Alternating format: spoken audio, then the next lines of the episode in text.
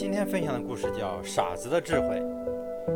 最简单的办法，往往是最好的办法。新城县一共有两家中药厂，分别是凤凰中药厂和新城中药厂。程维是新城中药厂的采购员。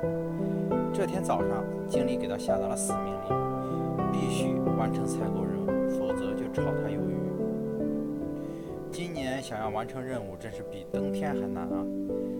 两家都来收中材，呃，中药材，中药材就显得紧俏了。偏偏今年干旱，凤凰山中凤凰山中药材的产量锐减，两家势必要争夺一番。而在这场争夺中，新城中药厂已经先输了一招。原来凤凰中药厂的老板早就料到了中药材的紧张情况，年初就和村民们签下了供货协议。村民们哪能再给新城中药厂？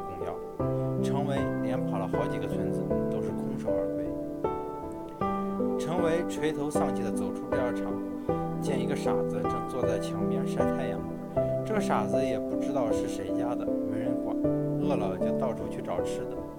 程维可怜他，经常给他些饭菜。傻子总是感激地冲他笑笑。傻子见到程维，跟他打招呼，程维敷衍地点了点头。正想过去，傻子却叫住了他，含糊不清地说：“你遇到难事了，我帮你想个办法吧。”程维一听，忍不住笑了起来。一个傻子能想出什么办法？他觉得好奇，但还是停住了脚步，问道：“你怎么知道我遇到难事了？”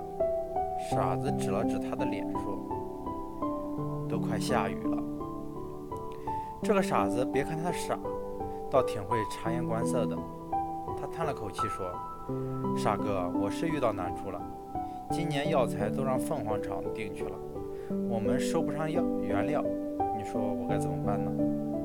傻子问他：“原料都让凤凰厂收走了？”陈伟点了点头。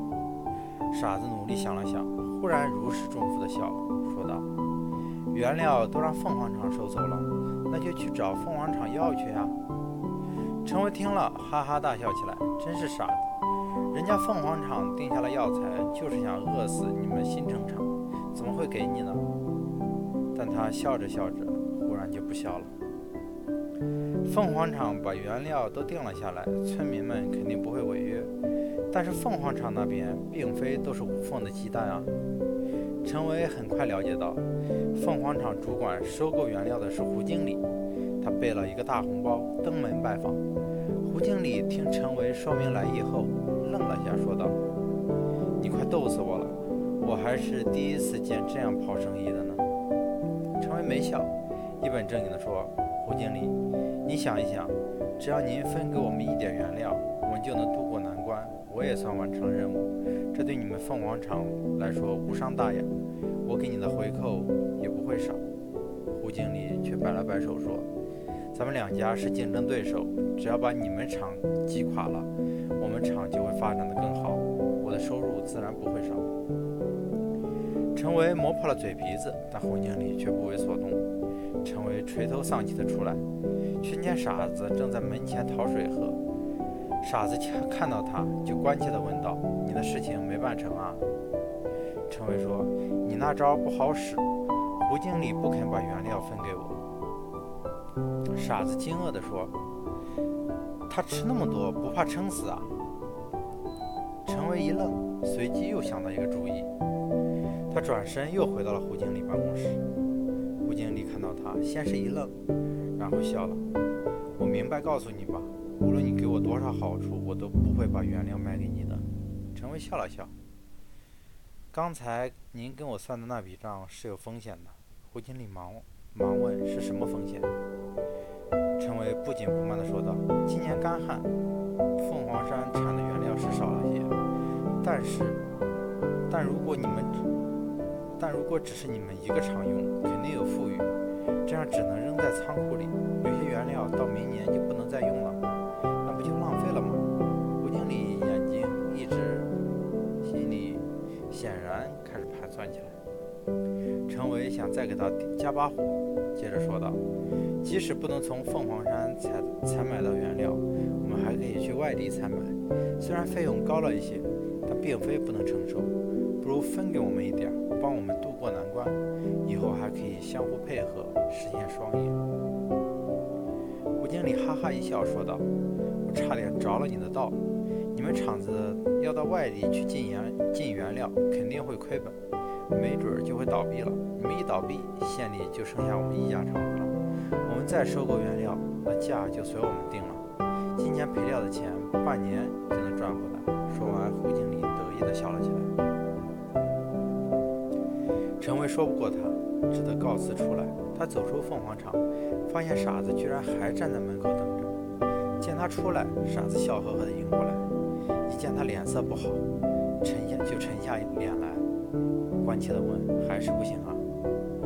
陈威拍了拍他的肩膀说：“傻哥，谢谢你，我还是说服不了他们，只等着被解雇了。”傻哥笑呵呵地说：“你去凤凰。”陈威愣住了：“我去凤凰？”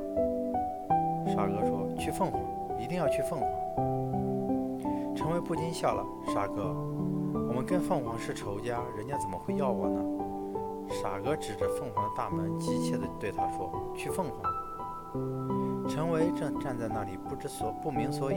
忽然经理打电话问收购的事情，陈维眼睛不由一亮，大步走进凤凰场。胡经理看到他，不觉地笑了：“你又想出什么新点子来了？”陈维点了点头说：“我这趟回来就是想到你刚才说的后果。”给您来提个醒。